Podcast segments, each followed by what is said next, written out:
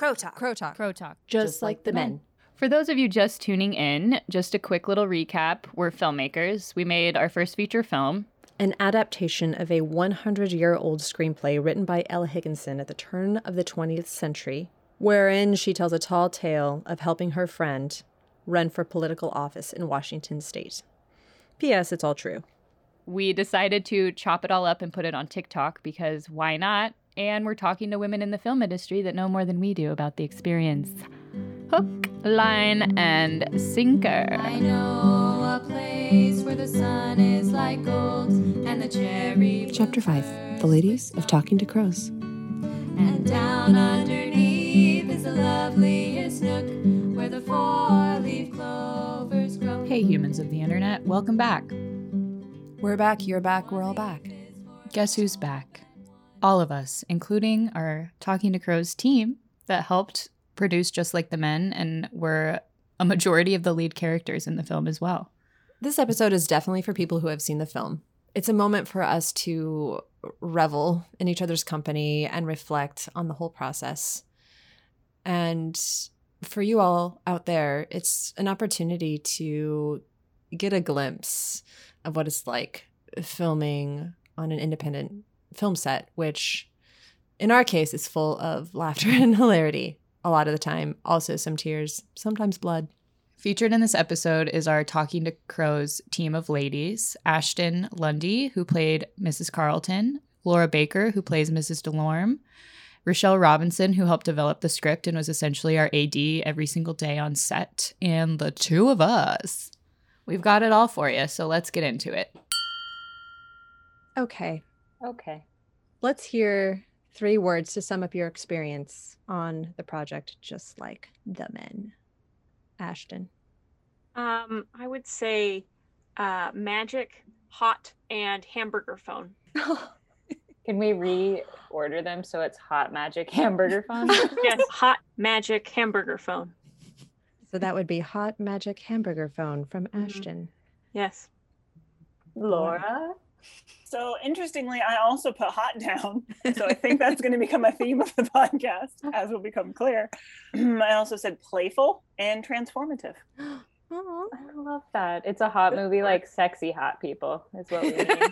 yeah, we, we definitely mean it in the sexy way. Definitely not temperature wise, but sexy wise. We did not perspire once. Or I was Long- freezing. Very So cold. Long skirts are so sexy. Wool Wool. skirts, Wool. wigs, 97 degrees. Go. For me, I would have to say face aching, tireless, unified. Ooh. Those are some good words. Yeah, nice on the compound word too to sneak in another one. Oh, I was trying to be tricky. Ooh. They'll probably cry during this podcast. That's the goal. All of our goal.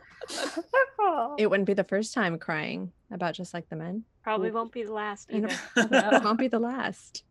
Because we've all been working on this together for the entire journey. All of us were involved in the writing at the very beginning. Yeah, that's been a journey. I was reflecting on when we first got the script and started working on it. We were writing at Juna Harper's house, and she would leave us like homemade scones and coffee. And I think the writing process was so interesting because we essentially took a silent film that had sort of been adapted by Ella a little bit into like a talkie.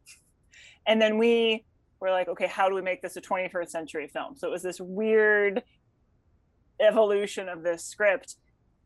But at the core of it, even though it was initially a silent film and we were adapting it 100 years later, at the core of it, everything rang true for us as we were reading it as far as women in politics which just from the jump blew my mind that that how old it was yet how how relevant it was Yeah, I especially liked and and wish we would have kept all of our flashback scenes to Alaska. I feel like we we really missed part of the script. There were all of these scenes. Ella Higginson was obsessed with Alaska and she had what the the boat sequence. She was on a boat in Alaska and like commanding the captain as a flashback. Oh, oh, fantastic.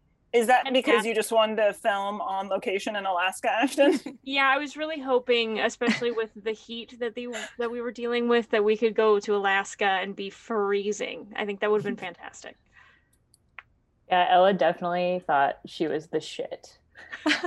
like that was my like biggest takeaway of all the writing. Which as she was sitting there at her typewriter, she was just reveling in her own awesomeness. I, I think that's one of my favorite memories is going that first day with Stacy to Western's archives and seeing this enormous screenplay and immediately being so daunted and thinking to myself, oh man, I'm glad I'm not a part of Talking to Crows at that moment. I was still in school.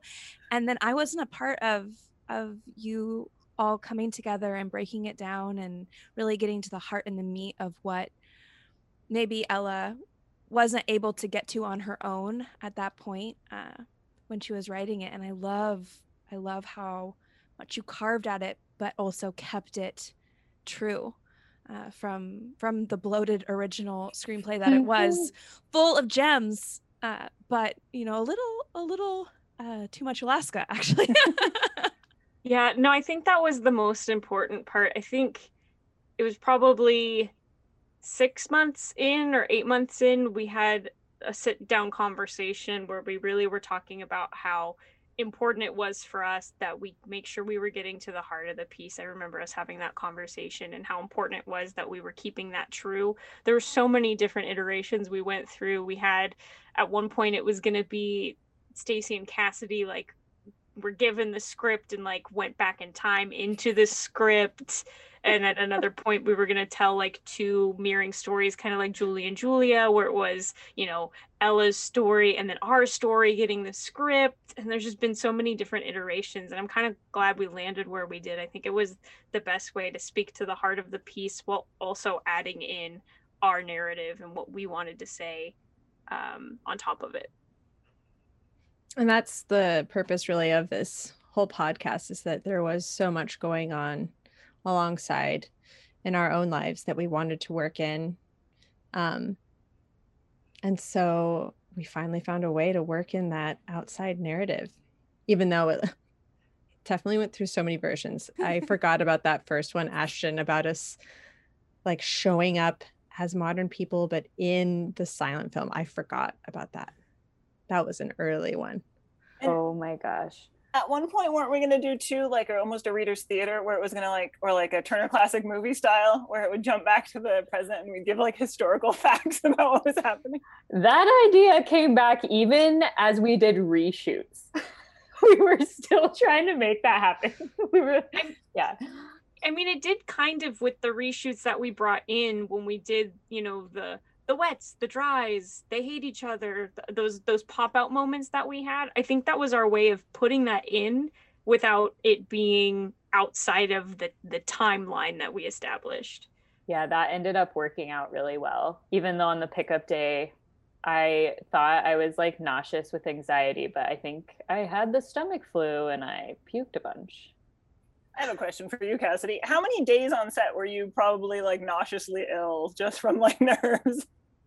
I think only, t- I think only two. Yeah, I was just gonna say it's it's interesting how much nerves play a role in it. The the very first day before my first day on set, because it was the second day of shooting, was my first day on set. Um, I was so nervous. I didn't sleep the entire night before, which was so funny because I was so prepared. Like I had obviously knew I knew the script very well since I was in on the writing process and I had read it so many times to get my lines down and make sure I knew the beats and um, the rhythm and everything in it. But I was just so nervous because I had no idea what to expect because I had never been on a film set before and I didn't sleep at all. And I don't even know why I was so nervous because by the time I got there, you know, it was Stacy and Cassidy and Laura, and I know all of you and I've worked with all of you.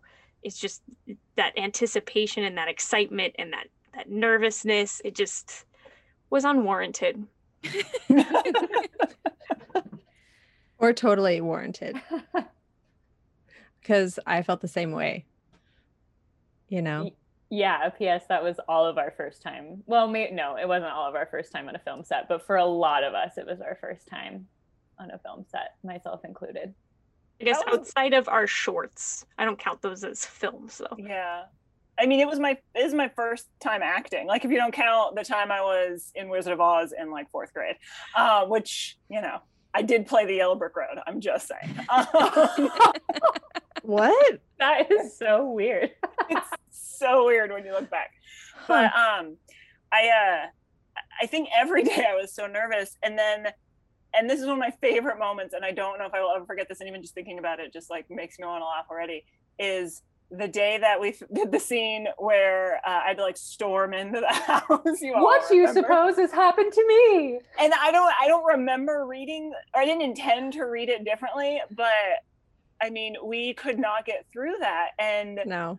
it was so much fun and like I think for me I was so nervous because not having ever acted before, not having done anything this anywhere in this league and feeling very much kind of like I mean we're all friends and we love each other, but feeling a little bit like the outsider, right? Of like, I don't know what I'm doing. Like they're letting me do how did I con them into letting me do this?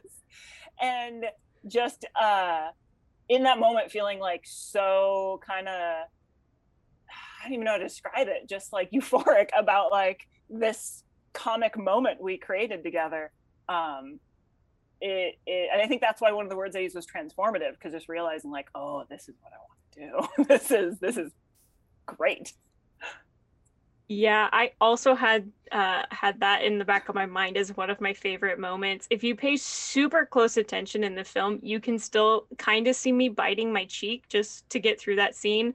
I think that won the record for most takes. It's between that one and the one, the other one where we're in together, where it's in the office and I tear up the uh, the speech. Those two, there's something you you always made me break i don't know what it was it was just something about your delivery it always made me break um, but another moment i really liked it was actually it was our last day on set and part of the reason i liked it so much is because it was just us it was just the women of talking to crows on set there wasn't anybody else there and it was just kind of nice to know that we were all there together in those last moments and it was just kind of I remember right right as we were about to wrap, it was kind of quiet and we were all just kind of there together and there was like a moment of silence and I kind of liked that moment that we had all together. That was the best. and I cried. Yeah, That I cried Stacy- too. Stacy and I like couldn't look at each other that whole evening. I think we would walk by each other and be like, "Don't look at me, don't look at me," because we were just like on the verge, just because the whole journey was so transformative and magical and like full of love and all of the best things I've ever experienced. And just you know, knowing that we'll do that again together, but that it was for now coming to a close was just sucked. and was beautiful, but sucked. What about for you, Rochelle? We all have had very different experiences here that I'm coming to understand more just hearing Laura and Ashton talk. You know, you guys were in front of the camera the whole time. So it was a completely different experience for you two, is what I'm fully understand. Excuse me, I boomed in costume a few times. I stand Yes, corrected. I also uh, I also boomed in the hat scene, although as I recall, my name's not in the credits under booming. oh, you're gonna have to take that up with the company that did our credits. It was me, and there's still like three spelling errors in those credits. Well, I think that uh, when you're, I'm so glad that I was not in front of the camera, number one, um, because I got to watch. I did so much watching and so much listening, and we've spoken about multiple takes, which is natural and totally to be expected. And something that that happened again and again and again was that whether it was take one or take 10, no matter if it was going well or if it was going poorly, what kind of day it was, you know, we were sweating through our clothes, if we, you know, dropped a mixer from our fanny pack, whatever the day might have held, literally just as funny.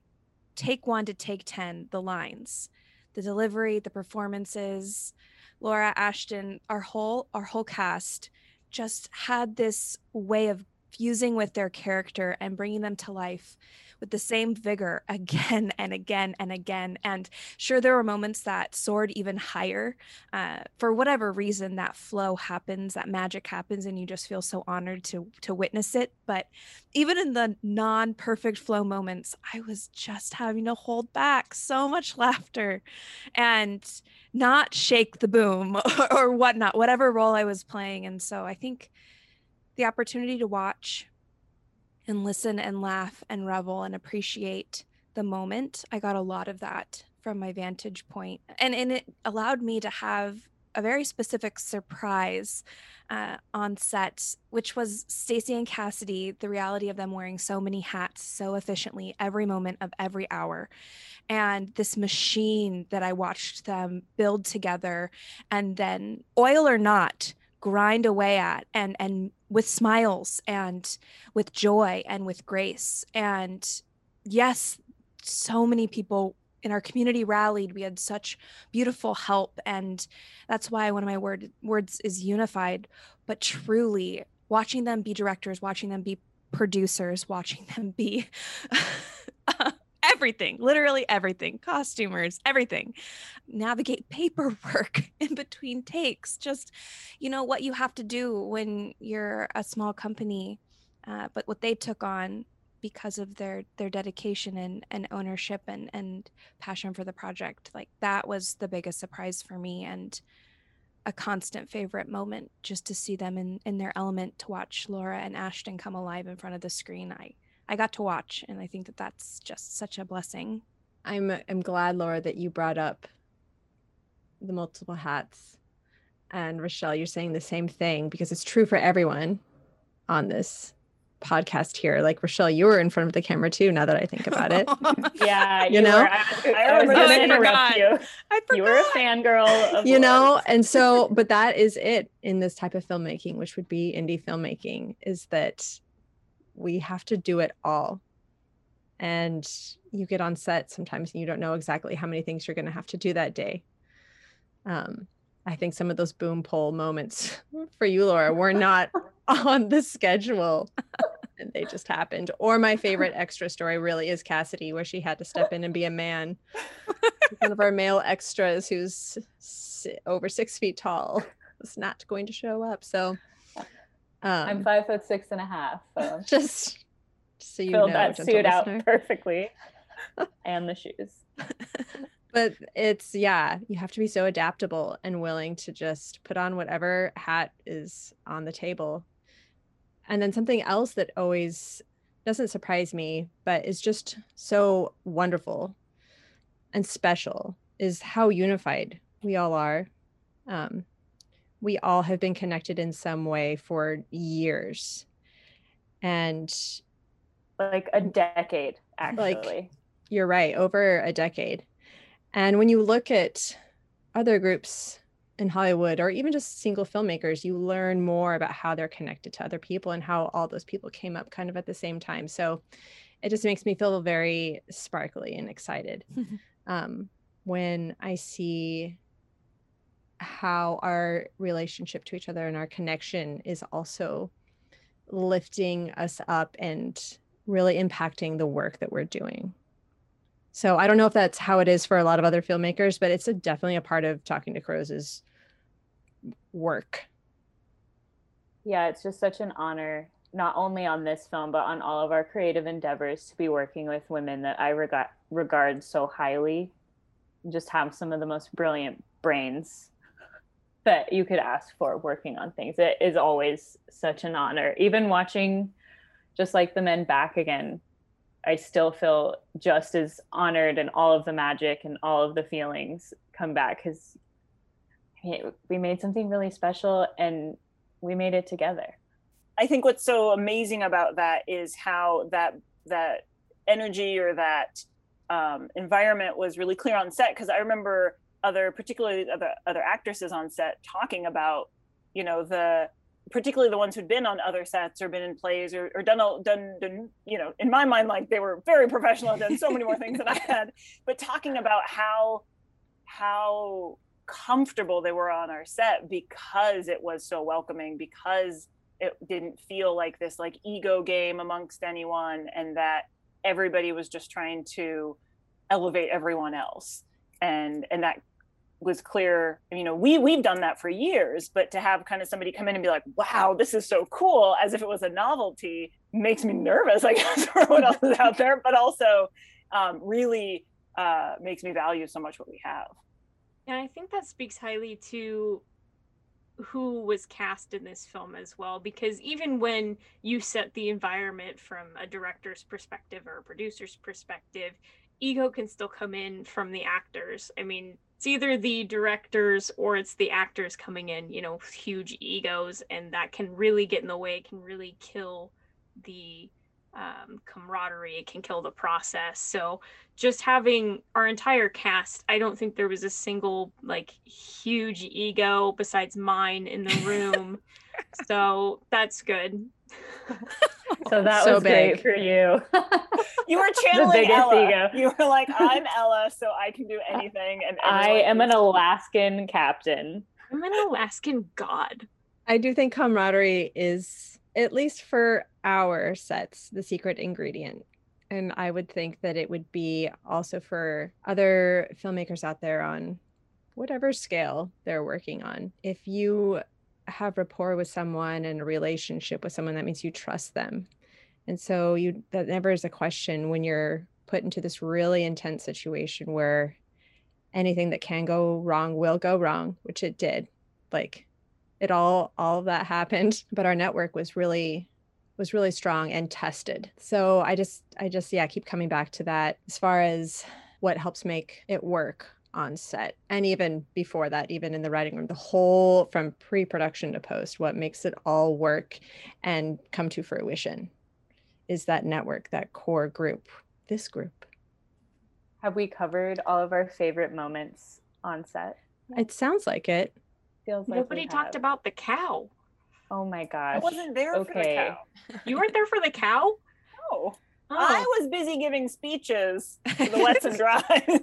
I don't do animals. Sorry, I was trying to die on the train tracks with the cow.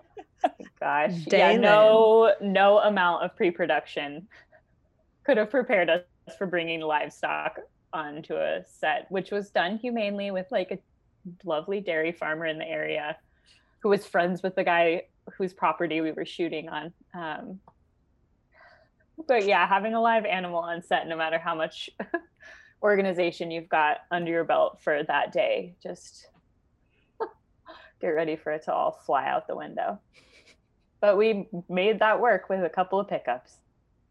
Yeah, and I think the cow only moved twice. cow was great Yeah, cow mean, was yeah. cow was the best actor on set. bar truly biggest ego on set actually Yeah, you know what? Really. Cow beats me. Yeah, definitely Deserved though. Well, and I think just the, the way we got the cow um, speaks to to the community surrounding this production. Like I was thinking about when you know Rochelle, how you mentioned like, oh yeah, I was in it, and then I was realizing, yeah, and weren't you standing next to Justin? Like, and then um, right, Cassidy and like Fergus was it like so much of our community stepped up when we asked or or volunteered because they just wanted to be a part of this and um and how how kind of magical it made the whole thing It's true, yeah. Justin, for those of you listening, is is my husband, and Fargus, my dog, is in it. Stacy's dog, Betty, is also in it. Um, yeah.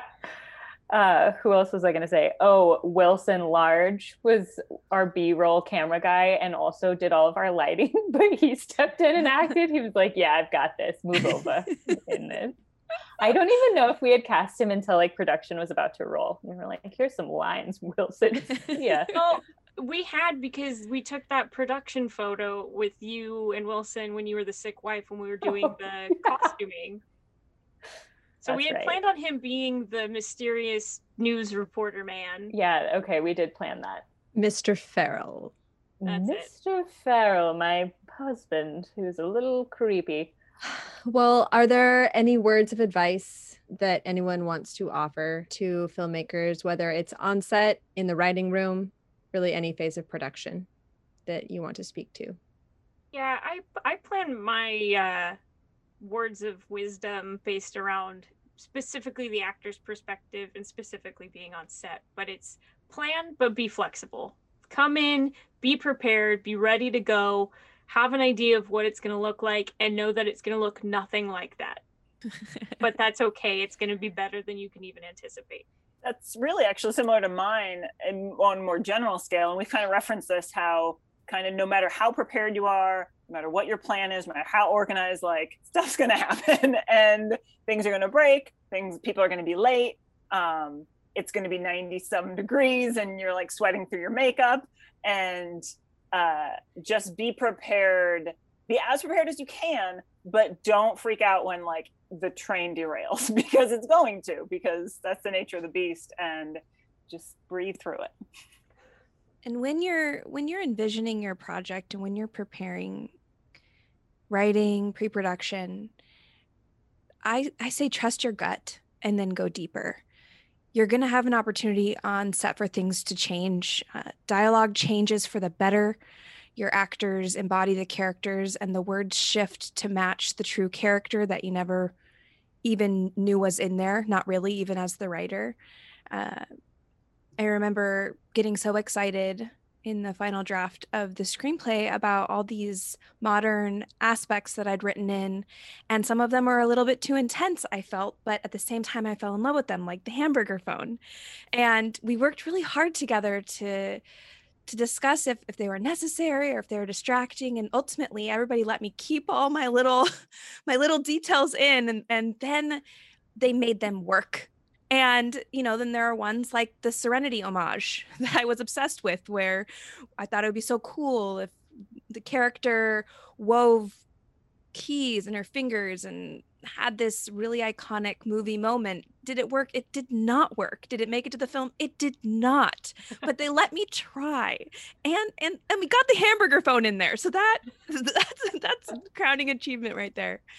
But when I say go deeper, I mean take a step back and think about who you're including in in your story. And i know that that's something that we all have had a lot of time to reflect on and and recognize the time when this screenplay was originally written and the heart it was written with uh, and the blind spots and the people of color missing from our story and missing from the screen. And it's something we're going to learn from from the rest of our lives.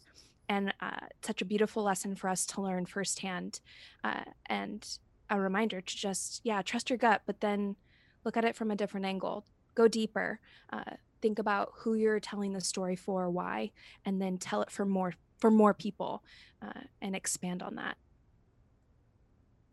Yeah that is part of this project. We'll never i don't know feel completely at peace with. It's just the perspective and the time it was written Yeah, that's definitely a, a hard piece to hold. But but we're holding it but we're gonna hold it and keep talking about it. and keep learning from it Mm-hmm. Certainly. yeah it's led to a lot of really amazing conversations and even relationships honestly um, Mm-hmm. just because yeah when adapting it we were always aware that we were gonna well we had reached a point where we were gonna do a straight adaptation and in that we realized you know we're leaving out a huge part of a conversation. But yeah even after the film it was finished it still led to really uh, broadening conversations in perspective. And yeah it does Mhm. continue to like enrich our lives and our knowledge in that way which i'm grateful for And it's another test of this unit as well. Thinking about all the shit we went through, the good and the bad, and how all of that now gets to be refined in the next project is super exciting because I now am at a place, Cassidy and I were talking about this, where we're excited to think about new projects and looking at that again. Um, and just being able to do all the things that we did wrong the first time around, we get to do them right. and then we'll do other shit wrong we'll do all these new things wrong that we didn't know about. I can't wait to do things wrong again, oh my gosh but it is- differently. yeah but differently the- in a different way. it's the best way to do things wrong it's like the journey of filmmaking So go find your friends and go make some stuff with them. go get your friends and make a movie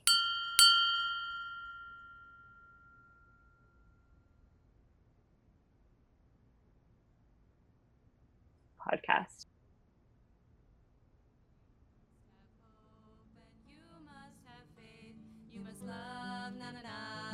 so. If you work, if you wait, you will find the place where the four-leaf clovers grow. Where the four-leaf clovers grow. Where the four-leaf clovers grow. I think we should do like maybe one or two more times. Okay, cool.